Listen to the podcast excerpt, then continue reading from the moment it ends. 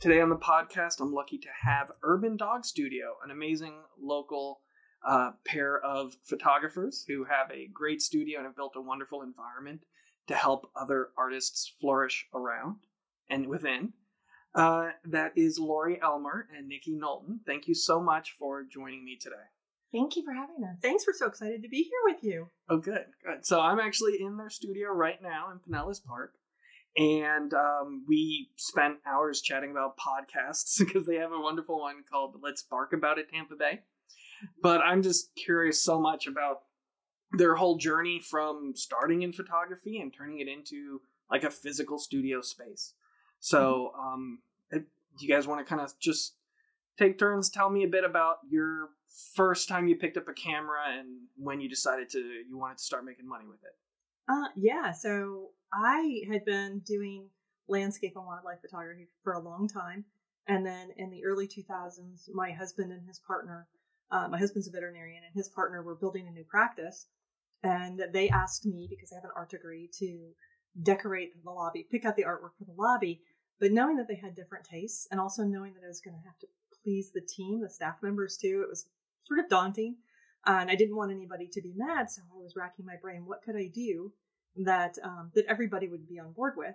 And of course, everybody there loves animals and loves pets. So I thought, well, I'll just photograph everybody's pets. I figured I could just leverage my photography experience uh, for pet photography. Uh, I didn't realize at the time when I was getting myself into it was um, it was a pretty big learning curve because I'd never done studio photography before. So I had to figure it out. Um, and the resources online weren't like they are today. Yeah, yeah. No, No- tutorials. There- YouTube no. tutorials. So I was like scouring for books and magazines and and just kind of winging it too. I um I So, ended up what was that first studio then? Was it? I didn't have a studio. I Okay. used the lobby at my husband's office, Oh, my garage, clients, uh, team members' homes. I went to their houses. Tell them about your light setup. I bought shop lights from Home Depot and I used fabric from Jo-Ann Fabrics. so you're not supposed to use shop lights from Home Yeah, Depot? Yeah, it's not. It's not. well, you can. I mean, You my can. set was shop lights from Home Depot as well. It, Okay. it gets really, really hot. Oh, and yeah.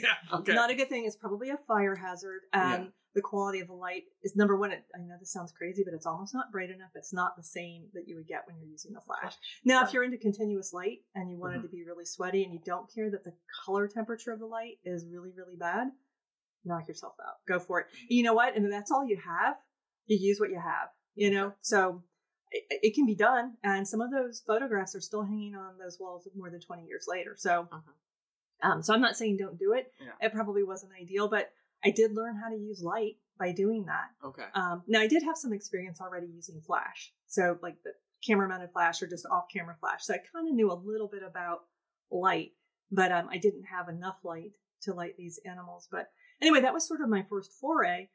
Clients started seeing those on the wall. They asked me if I would photograph their pets.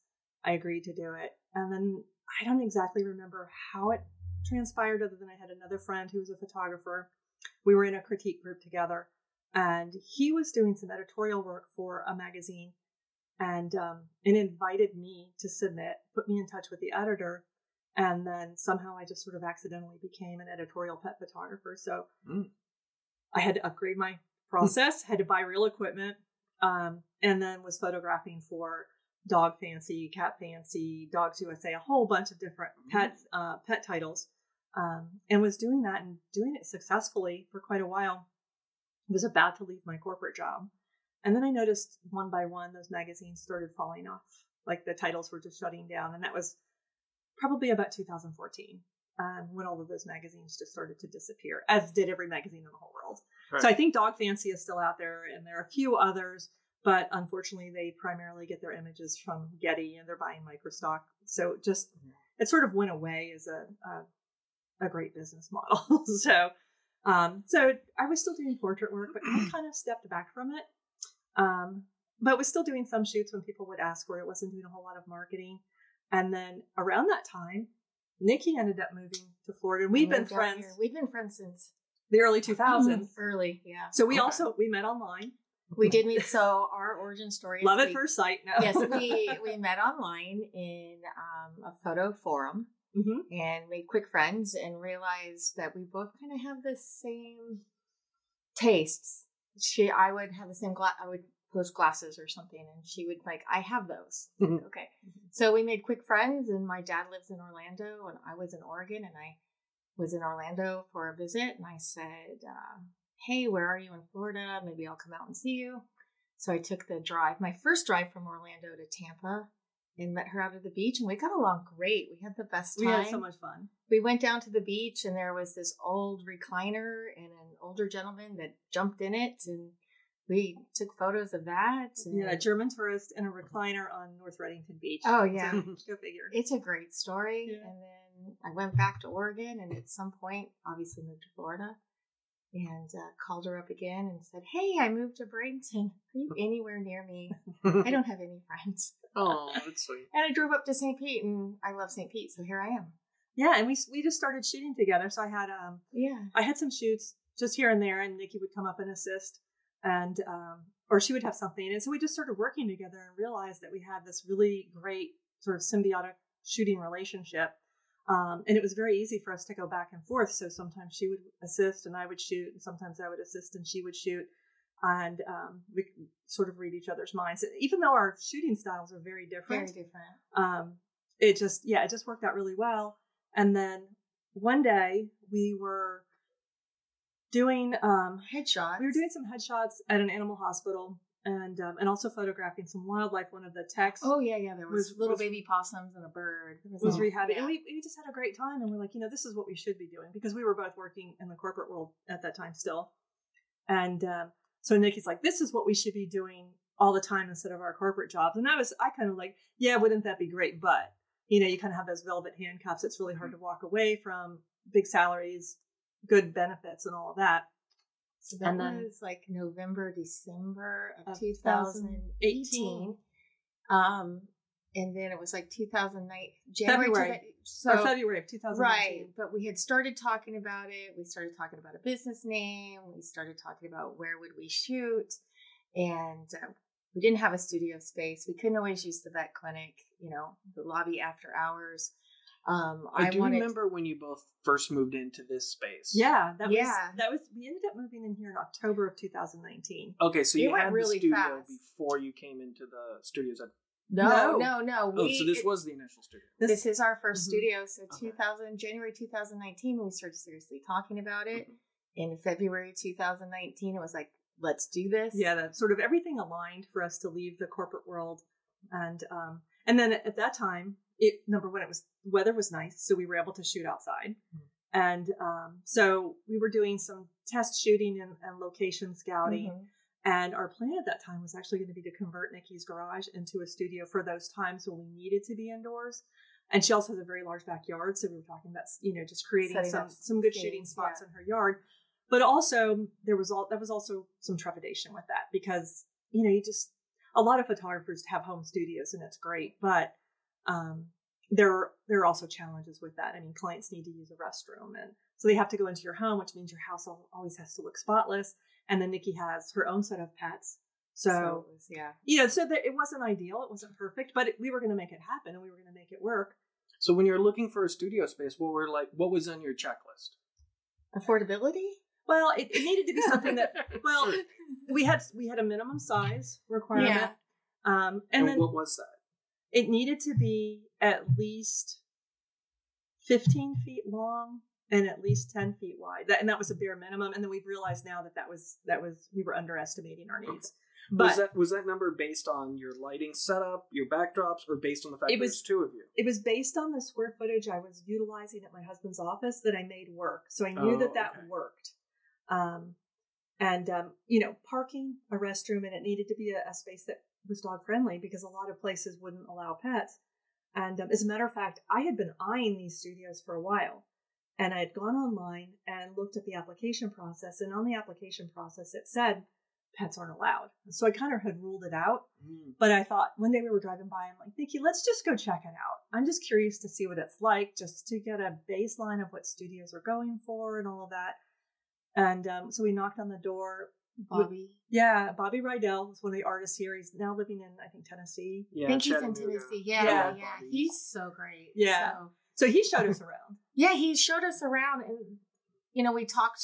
You mentioned earlier that how things just kind of quickly lined up for us, and it's been like that this whole time. But he ended up knowing his wife is related to somebody. Susie's a delight. Susie's Yes, she's amazing. related to somebody that I know back in Oregon. And I come from a very tiny town in Oregon. I shouldn't ever run into anybody from there. so for me, that was like, oh, we are where we are supposed to be. Mhm. This is it. This is this Right. is family. Yeah, so he showed us around, and we. I said, "Wow, you know, we'd really love to be in here, but I know there's a no pet policy." And he's like, "What are, they, what are you talking about? Everybody brings their pets here." I'm like, "Okay." Oh, yeah. so, um, and we found out that somebody was probably going to be moving out in a few months, so we put in an application, and um, our application was accepted. Thank you, John Gascott. Yes, thank and, you, John. Um, and when we first moved in, we actually moved into a different space that's smaller than this one, and so um, tiny. and we were in that, but we made it work. But we knew pretty quick that as soon as this space, if and when the space opened up, The one that sit- we're in right now. sitting yeah. in right now opened up, we were going to definitely be like we would fight tooth and nail to get it. And we got it. and we got it just a few months later, um, And, and, that was I think- yeah, that was like that was still 2019. It was still So it all 2019. lined up, and then so we've been in here, and we've been joking about um, since then raising the ceiling and making it having the whole building, and here we are. and yeah, and Laurie so has the whole building fast now. forward to uh, John. to now, and yeah, I didn't even realize these are drop ceilings, but because they're so tall. Right. Our ceiling height right now is about eight and a half, which for photography is not ideal. I mean, for a pet photographer, and if that's all you do, Oh, that's it's okay. But we also photograph people, Mhm. and um, You you need know, more space. we yeah we need we need more height because you want to get lights up high. Um, and so we've we've gotten very creative with lighting. We've been able to make it work. Uh, we just it, it hasn't always worked as easily as we would like it to. So now that we actually own the building, along with John, um, we're we're going to be doing a renovation, hopefully starting in January, and expanding the space considerably. Um, so, So, say you're you're you're starting your first photography Mhm. studio. What are the first things you should buy, like to go from your home equipment to now you have a physical studio space Mhm. where you'll be able to do things permanently? Like, what's the first thing you'd want to get? um, so light. you- Well, you have to. Well, so- they're already shooting at home. You already have lights. What would you have if you Well, came I mean, some people, some people may be doing natural light at Oh, home. that's so They might You're be using inside. window light. I mean, the reality is, is that you need light of some sort. It can be window light. It can be natural light. It does limit, like you're going to just shoot somebody at midnight Mhm. um, because you're not going to get that window light. But all a studio really is is a space that you have at your that you have at hand anytime. So a lot of people think that when you're going to open a studio, you have to have a ton of stuff.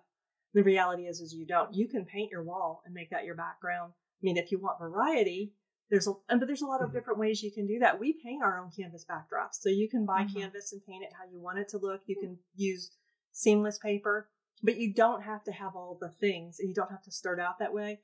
Any kind of a background, and it can be a painted wall. It can even be a brick wall. That reminds me my first studio back in Oregon. We we had nothing. I had two AlienBees and a camera and a friend, and we got a great space that had brick walls and window light, and that's how I started. Our first piece of furniture was a headboard because I was doing boudoir, and let's see, the frame and like a mattress, and that was Mhm. it. What's an AlienBee?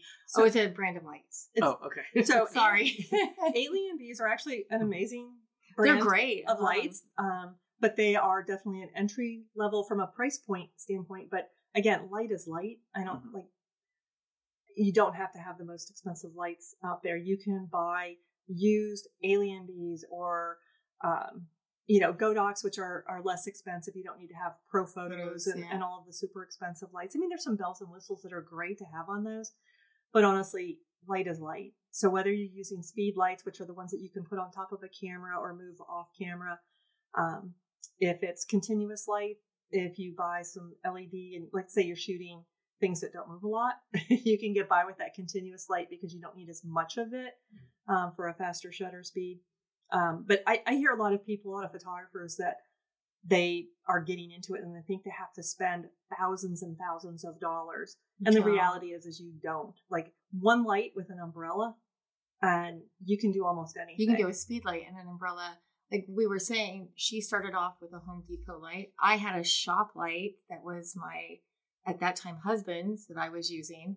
Um, Then Mhm. got used. No, from there, uh, he found at some auction some photographer's lights, probably from the '60s.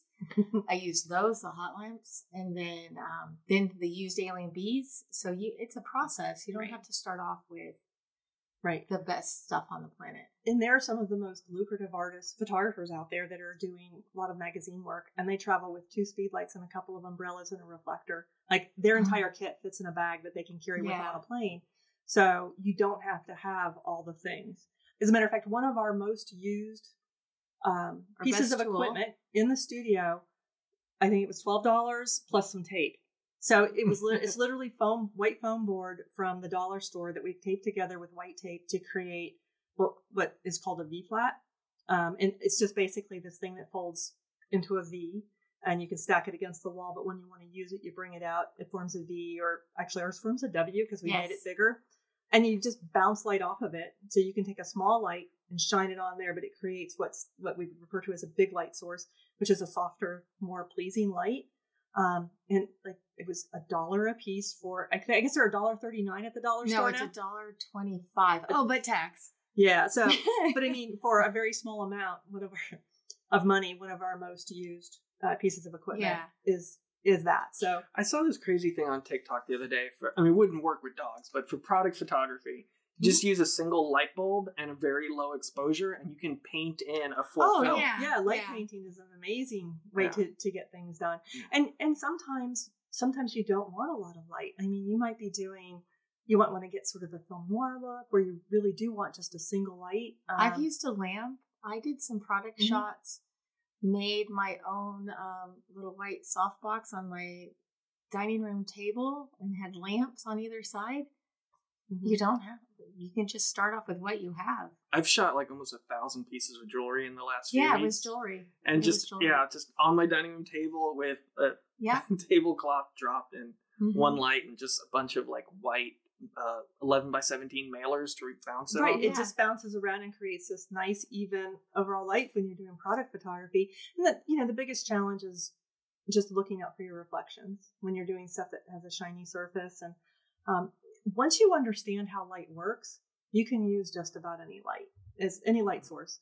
Um, and it's not just light; it's it's it's also knowing how to take away light. So you use a piece of cardboard to block light, or you know something that absorbs the Yeah. light, or so. But it's all just understanding how light works, and there's a little bit of physics, but it's not hard physics. Once like the words sound hard, like angle of incidence and and the inverse square law. But all it really means is you need to know how to deal with the direction of light and the quality of light, and um, and there's how just to a, direct it. how to yeah. direct it, where to put it when you want a light uh, light source that feels soft, or when you want that hard sort of edgy light. Like how, you know, that's kind of intuitively it doesn't work the way a lot of people think it would work. Like you want that soft light, you actually get your light source closer, and like the bigger the light source is relative to your subject, the softer the light's going to look. Hmm. Versus if you want that hard light, you actually get your light source a little further away, and it's a smaller, smaller source uh, relative to your subject. But once you just understand those basics, and you could literally, if you sat down and thought about it, or just watched a few tutorials and you're focused and you practice, mean, you can figure it out pretty easily. And once you know that, you can use any any kind of light in the whole world. A lot of um, fashion photographers don't use lights at all. They'll go downtown and they look at how light bounces off of the walls of buildings.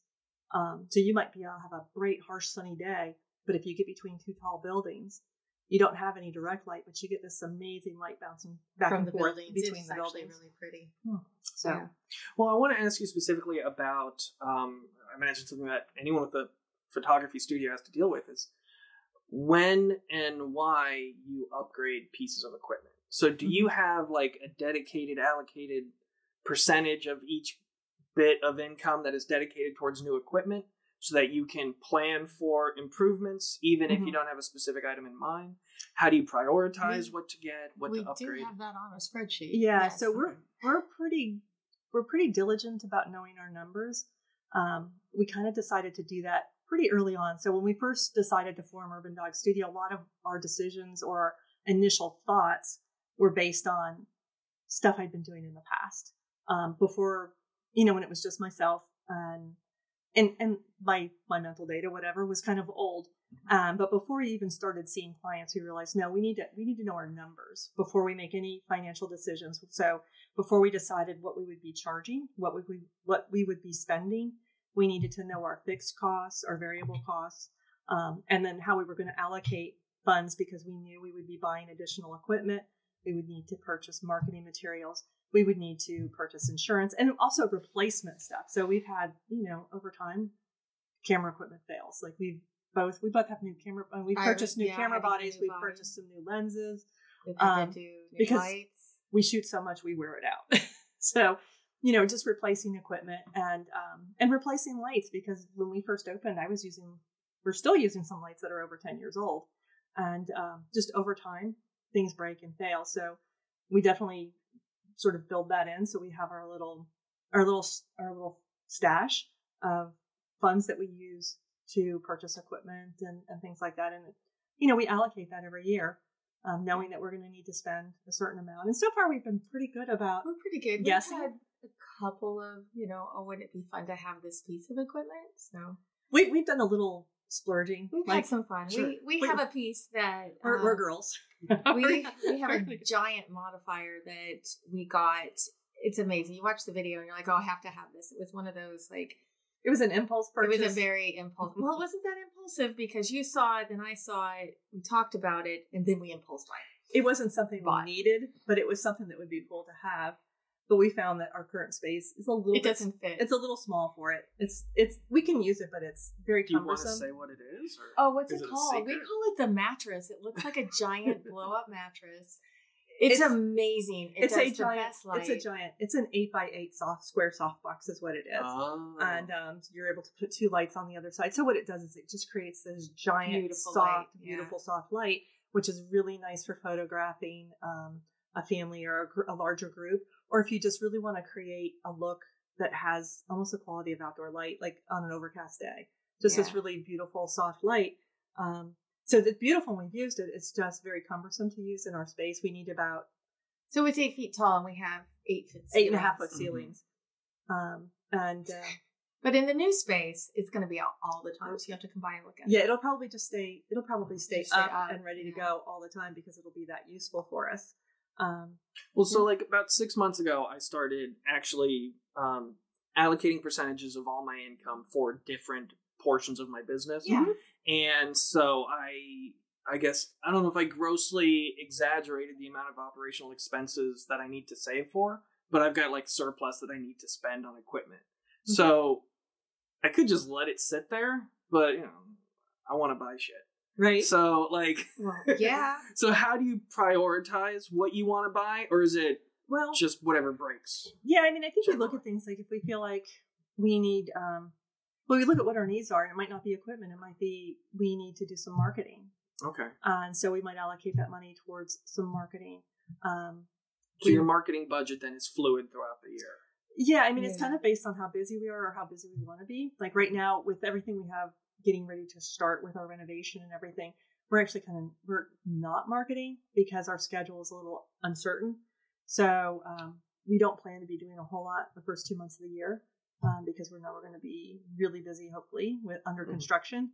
Um, With other things, yeah. yeah. Um, and then, you know, some it might be allocated towards a project, a personal project that we want to do, that we sort of jointly want to do.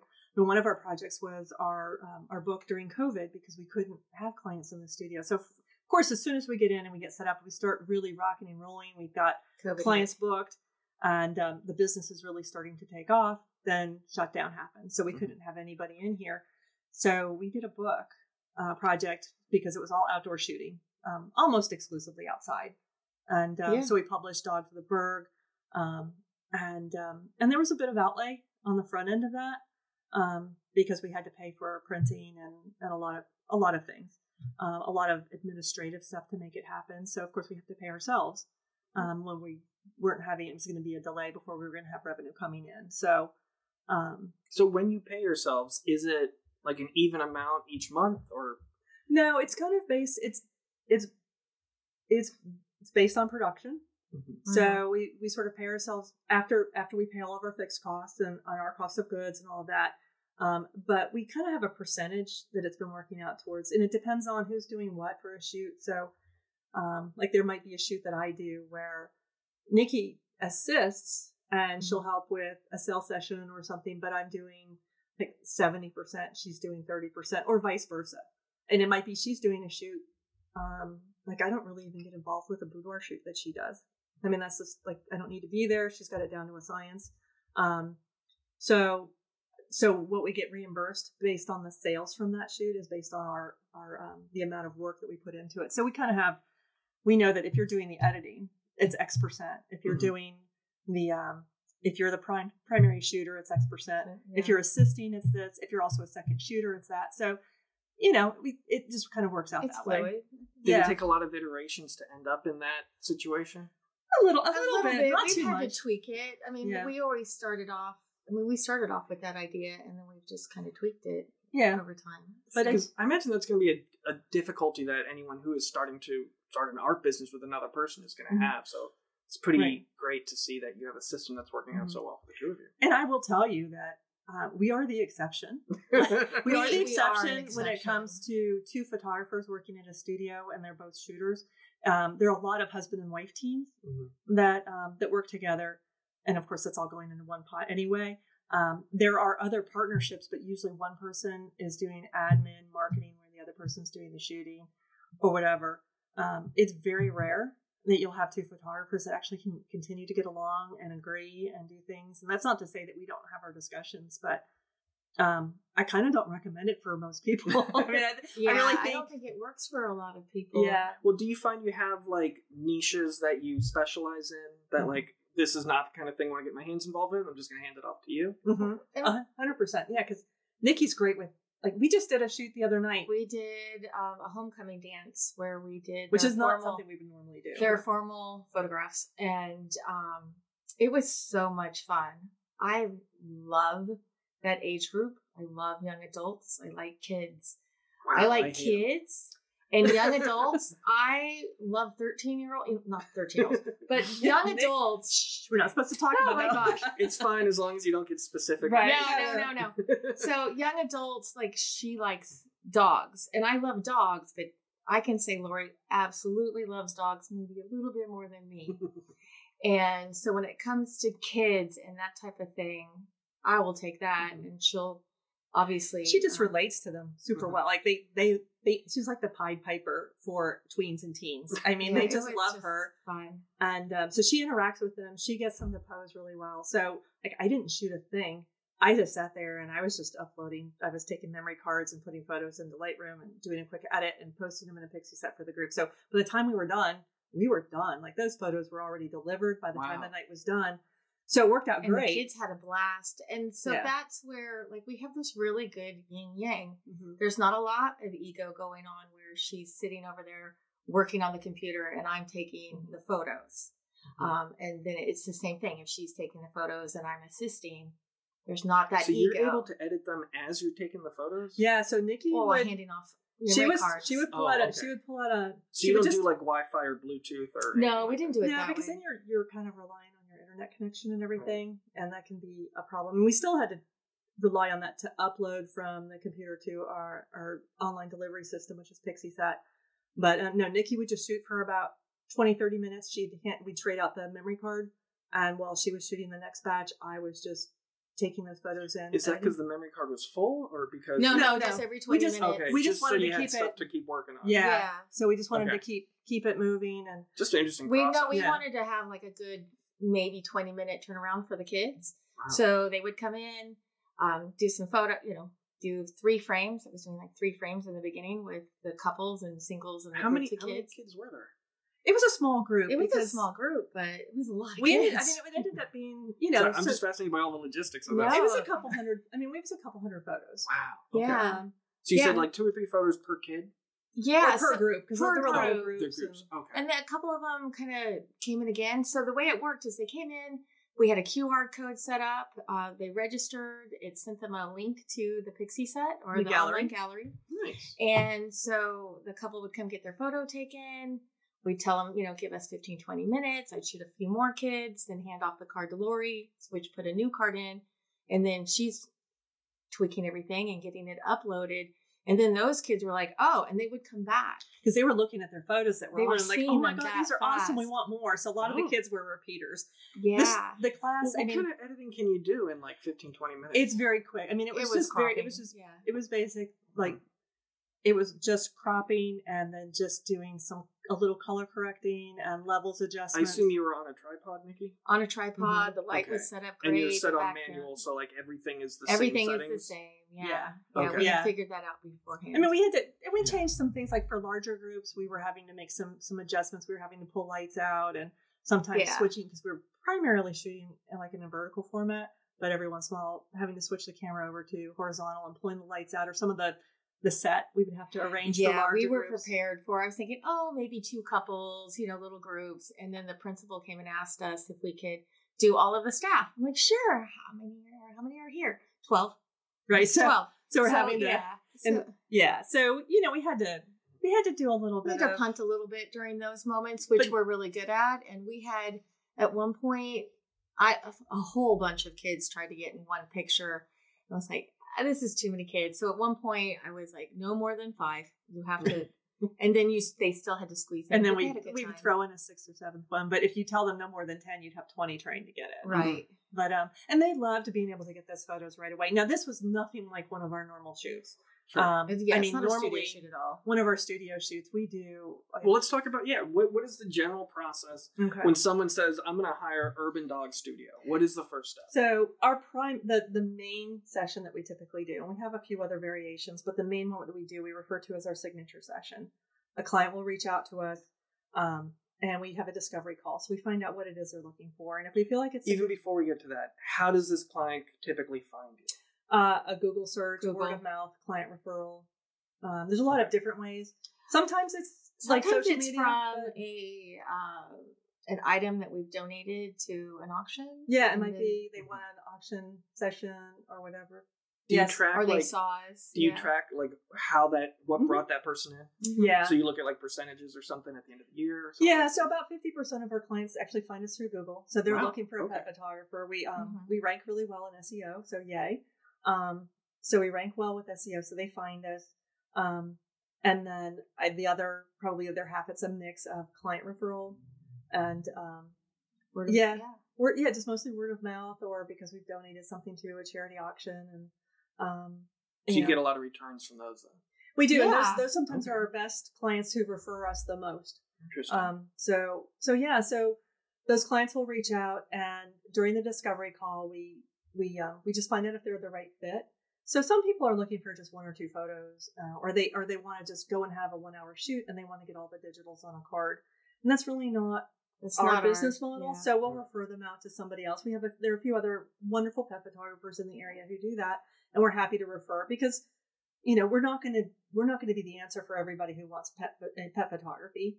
And um and what I love about our pet photographer community here is that there's a lot more collaboration than there is competition. Competition, So everybody is very supportive of each other and you know, we want to see all of us be successful. I mean, we love the fact that we have pet. pho- The more pet photographers we have in the area, the more people know it's a thing. Mhm. So it benefits us. So And when another, I mean, I personally come from, and I know Laurie does too, when another photographer does well, so do we.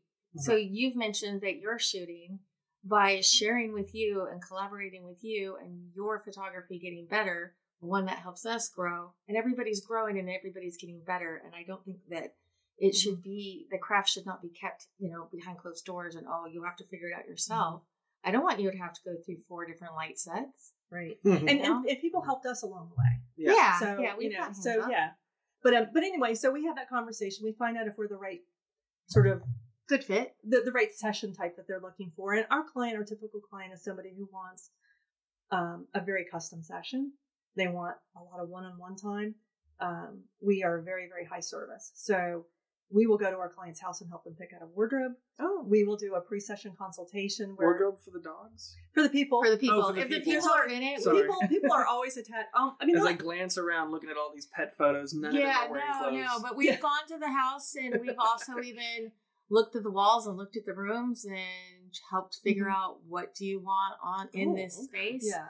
And then we'll come back and we'll shoot for it. Right. Um, Yeah, because we want to know what their decor and what their tastes are. So if somebody tells us, I really want to have, uh, you know, this, a beautiful portrait of me and my dog in our family room over the sofa, we need to know what that room looks like. Yeah. Um, so whether they take a photo of it and send it to us, or we go out and we take a look at it, um, because the backdrop, how we approach the shoot, what how we frame it, all of those things are going to be dictated by that person's personal taste. Um, And, and also- pricing is as a package. It's not like per hour.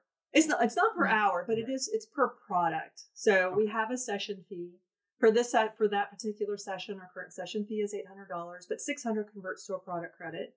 So they can apply that towards wall art. They can apply that towards an album, a folio box. Oh, so you are delivering like physically printed Physical objects. products. Right, and we can we do mm-hmm. digital packages as well. But what we don't do is we don't just hand over every photo we took. Right. We just want our clients to have the images that they love.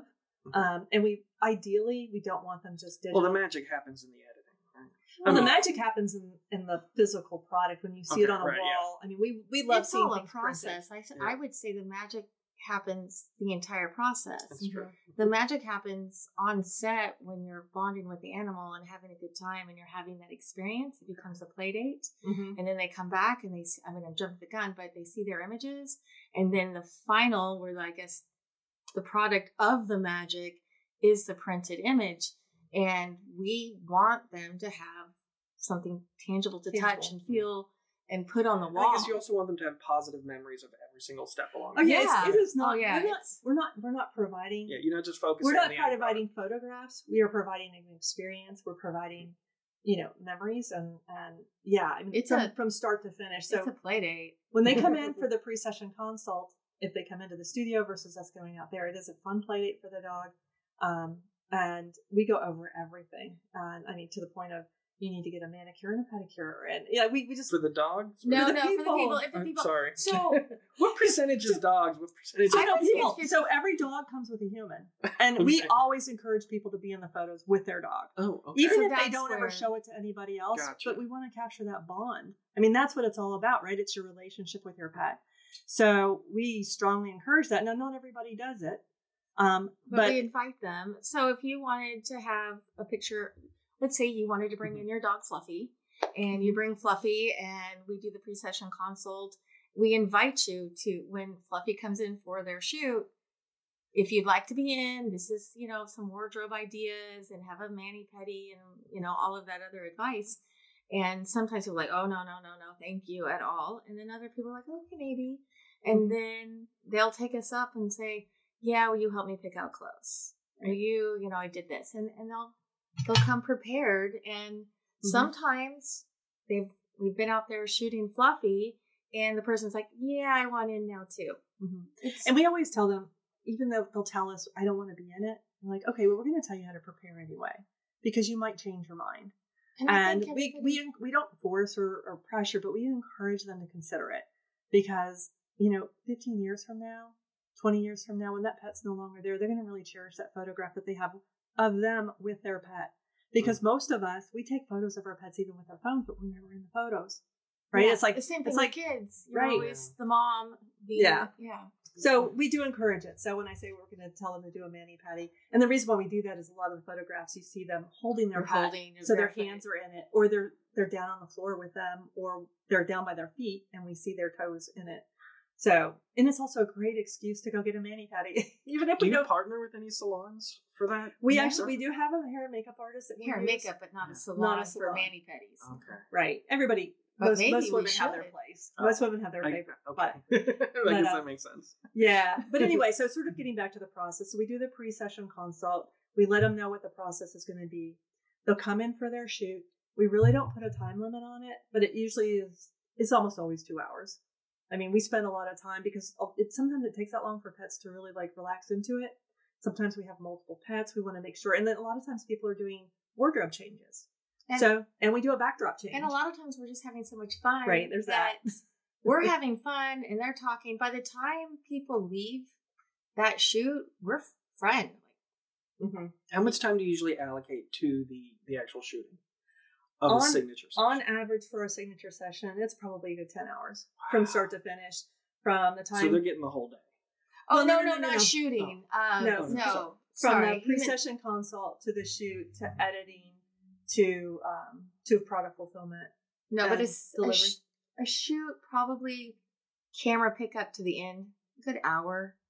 Well, it can last. It depends on what the shoot Okay. is, and like sometimes a dog is done, and sometimes we'll have five dogs. So I mean, it just depends. But Mhm. we'll we don't put a time limit on it. Is our point. We're going to shoot as long as we need to shoot, and then usually a little bit on top of that because So we usually like book maybe two per day. If that's Mhm. no for those it's one a day. That we don't have. We're we're done. We're spent by the time we do a signature session. We are done, They're and then um, easy hard. yeah, easy hard. And then they'll usually come back a week or two later and we review their we'll, we'll go through and we'll whittle down their set to the best photos.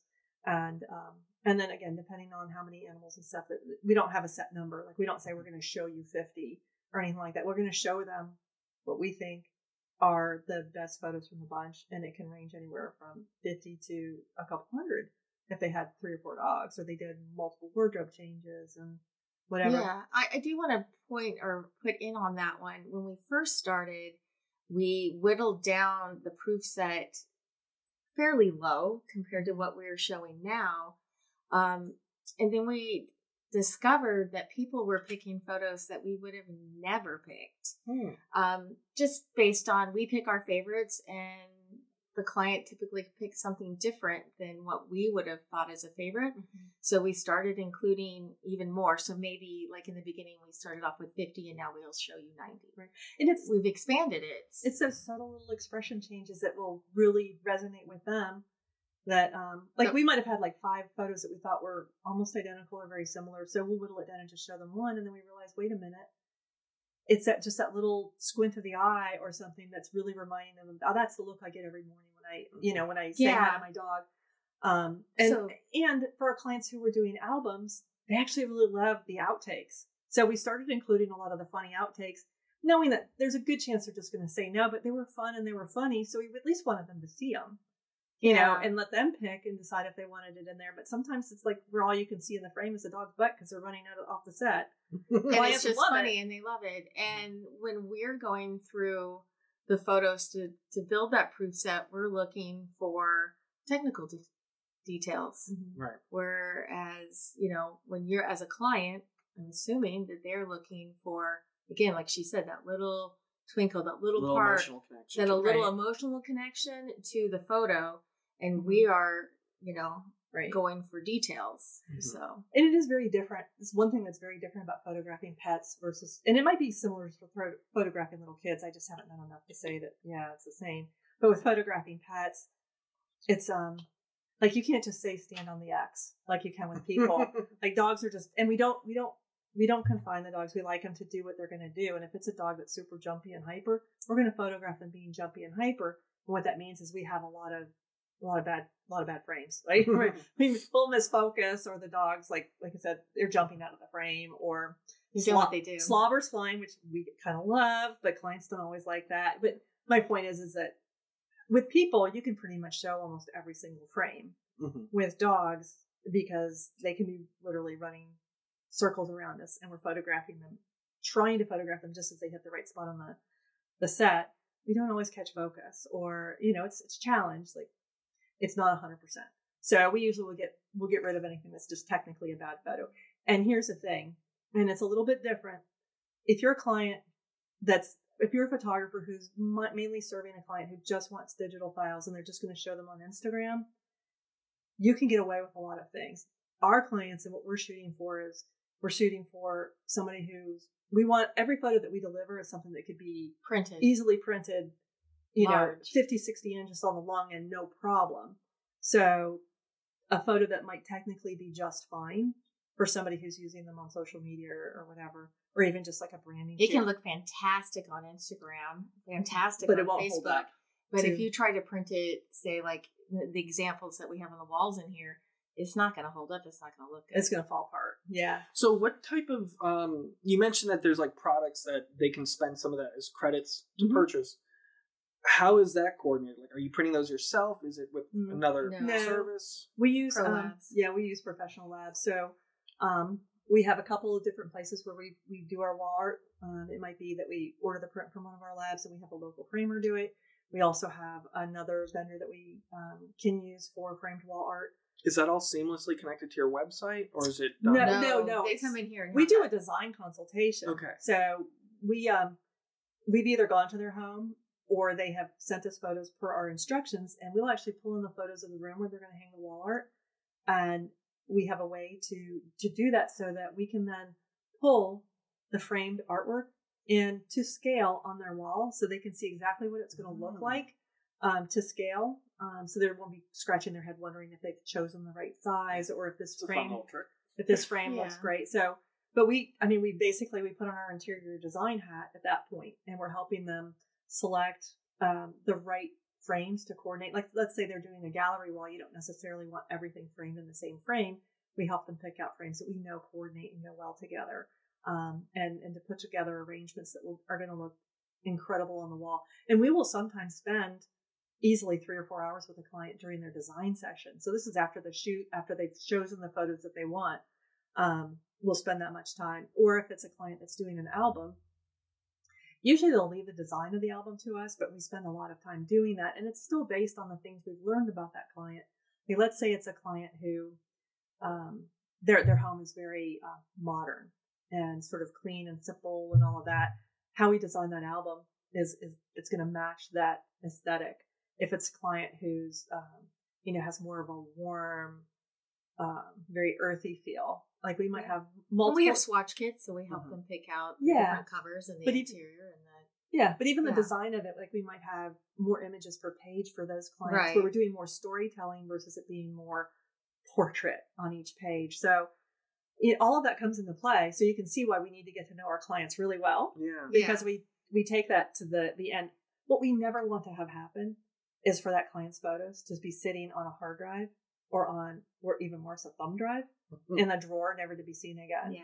and having had experiences with my in my own family losing my parents and then not being able to even find the family photos that my dad took the last 10 years of his life because they were all digitally never printed them couldn't find them i mm. don't They're know gone. i mean so it's they're gone. gone. but i have but i have photos of my grandparents and my father when he was a child a, a small baby from over 100 years ago well not me my dad wasn't that old but i mean i have i have, yeah, I have I have family photos. photos. dating back that long because they were printed and i still have them and my um my nephew and great nephew and they're going to get those they're going to have those but they're not going to have that last 10 years you know of digital photos that just they're lost in the ether somewhere So yeah, it's you know digital is forever, but It's not. only until only as long as you can access it. And she's right. As long as you're printing it, I have photos from my great grandmother that she had, Mhm. and they're priceless to me. right And those are the first things you grab when your Prints, house is burning yeah. down right Yeah. it's a print, so. and that's what. and I it, it worries me because kids today, remember when they take so when I say kids, younger people who didn't they like they they didn't have that excitement of taking a roll of film to a lab to get it printed because that was And the only way you could see your photos. Yeah. And they're they're literally taking hundreds and hundreds of photos every week, and they're not printing them. Like, what are the odds in twenty years they're still going to be able to access those photos? I mean, when we first when I first started shooting professionally, I was delivering to clients on floppy disks and then CDs and then And, you know CDs, as you know, they corrupt. zip They're code, not- yeah. I can pull out a whole bunch, and you can't read all of the files. And it's Right. been 15 years. so it hasn't even been that long, and that technology is it's just obsolete. You have to go and like go to a thrift store to find Yeah. to find a way to read it or or pay crazy or the amounts. memory goes bad, or Yeah. if you've got it plugged in and there's a lightning strike and you have a power surge and all that, and who's device is gone. who's really as good as they should be about backing up and copying to new media every time something becomes obsolete. I mean, I- professional photographers are, Yeah. you know, because we understand that, but the average person doesn't do that. It's But like, I think you understand it because you lost something. I have Mhm. backups now because I have a nice little silver box of about 17,000 digital images that I can't access because I didn't back them up on something Newer. newer. So yeah, I learned that lesson. So you guys don't do cloud storage? oh, we, we oh, do. yeah. Oh, okay. But I'm saying that, that back in the day, I have this no, nice little everything's hard backed drive. up four times. Okay. Yeah. Yeah. Now, We have on-site, off-site, and cloud storage. So Yeah. Wow. but Yeah. now, not, So not is- 15 years ago. So, is there someone whose business you've been, maybe inadvertently, maybe on purpose, modeling your business after?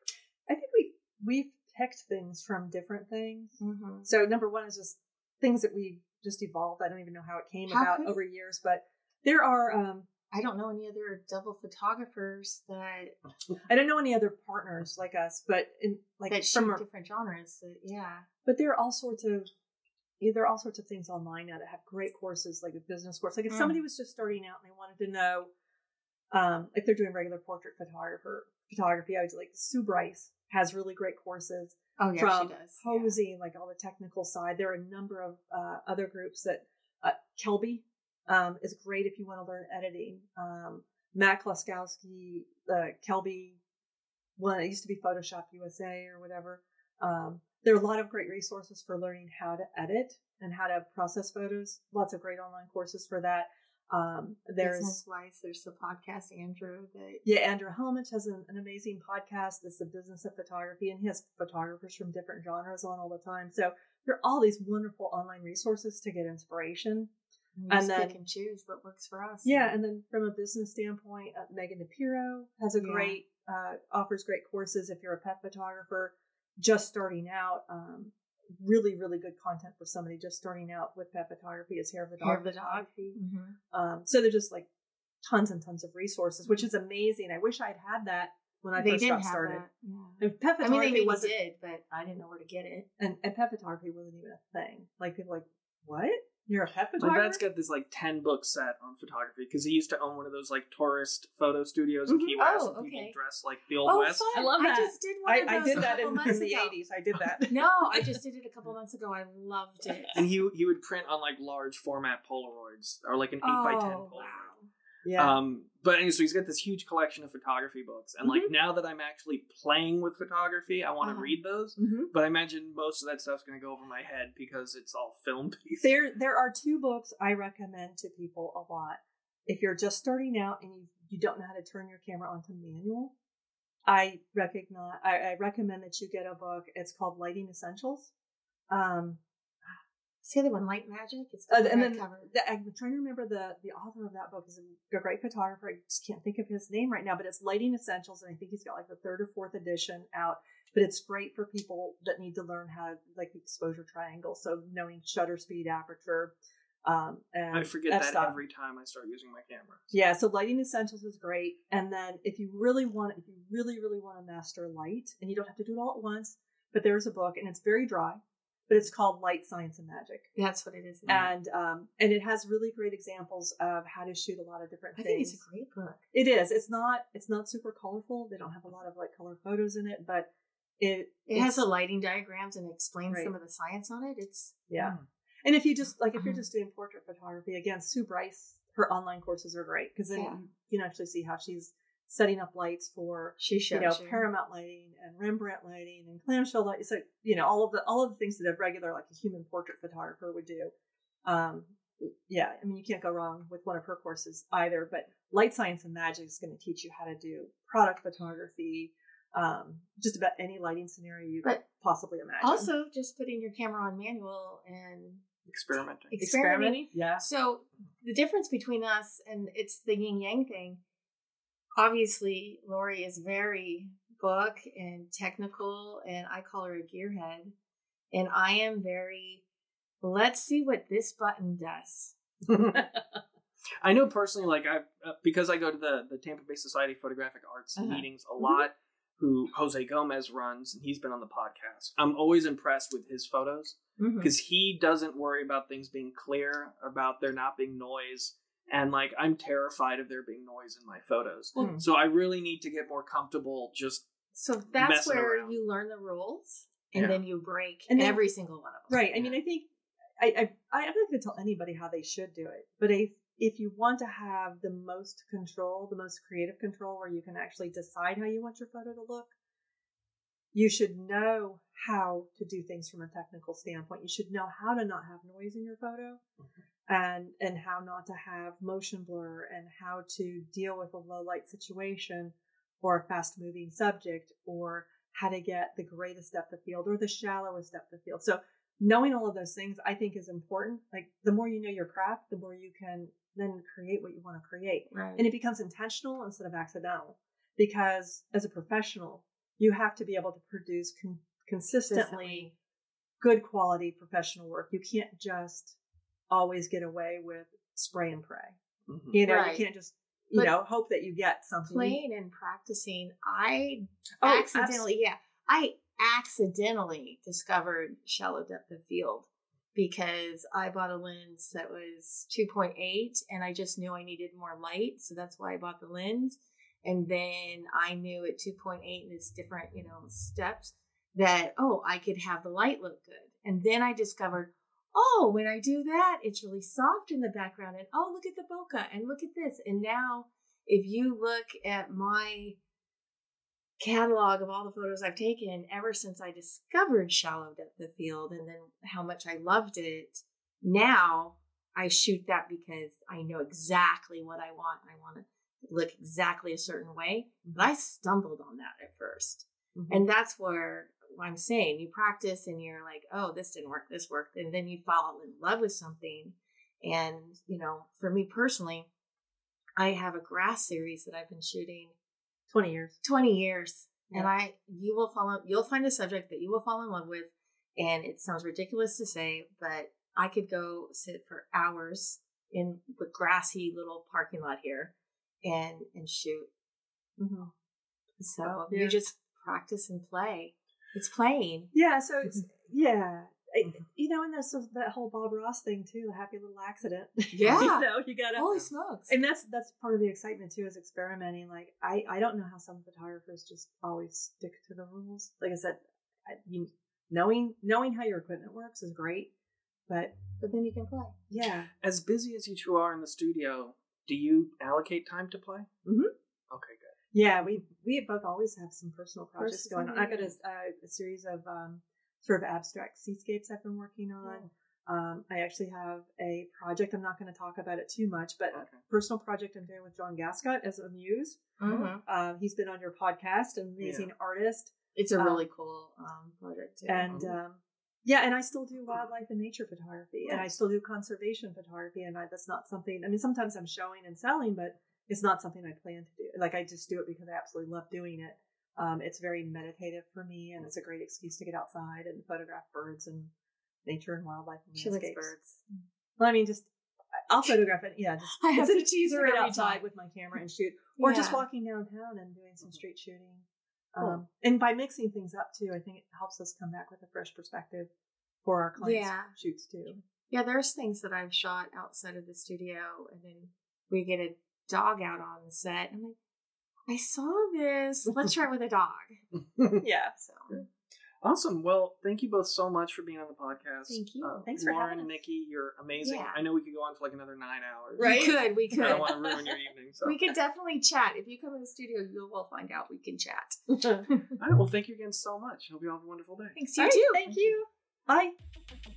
Art for Profit's Sake is recorded through Riverside FM, distributed through Spotify for podcasters, and edited on Adobe Audition.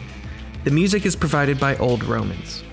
If you learned anything useful or found this podcast helpful, please rate and review us five stars.